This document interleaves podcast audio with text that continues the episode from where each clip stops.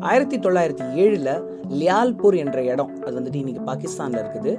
அன்னைக்கு வந்துட்டு அதாவது பஞ்சாபோட ஒரு டிஸ்ட்ரிக்டாக இருந்துச்சு.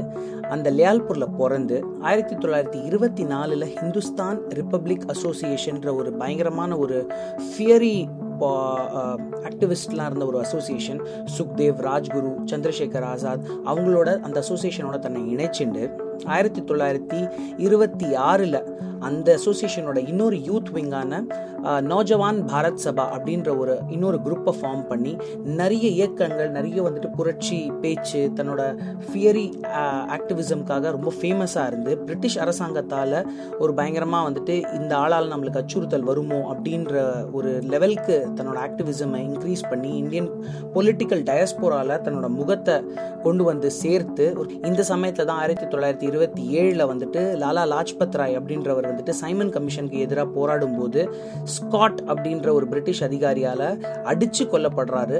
அவர் செத்து போனதுக்கப்புறம் அந்த சாவுக்கு வந்துட்டு பழி வாங்கிறதுக்காக அவர் வந்துட்டு ஒரு ஒரு மர்டர்ஸ் பிளான் பண்ணுறாரு அண்ட் ஸ்காட் எடுத்த ஜான் பி சாண்டர்ஸ்ன்ற அவரோட இன்னொரு அதிகாரியை வந்துட்டு கொண்டுடுறாரு லேட்டர் ஆயிரத்தி தொள்ளாயிரத்தி இருபத்தி எட்டில் வந்துட்டு ஜான் பி சாண்டர்ஸை கொன்னதுக்கப்புறம் அவர் வந்துட்டு முப்பதில் வந்துட்டு அரெஸ்ட் ஆகி அவருக்கு வந்துட்டு மரண தண்டை விதிக்கிறாங்க. ஆயிரத்தி தொள்ளாயிரத்தி முப்பத்தி ஒன்றில் தன்னோட இருபத்தி நாலாவது வயசில் வந்துட்டு அவர் வந்துட்டு தூக்கு மேடையை ரொம்ப சர்வசாதாரணமாக ஏறி இந்தியன் பொலிட்டிக்கல் ஸ்ட்ரகிளை அடுத்த கியர் ஷிஃப்ட் பண்ணிட்டு ஒரு வேற ஒரு இன்டென்சிஃபை பண்ணிட்டு நம்ம எல்லாரும் விட்டு பிரிஞ்சார்.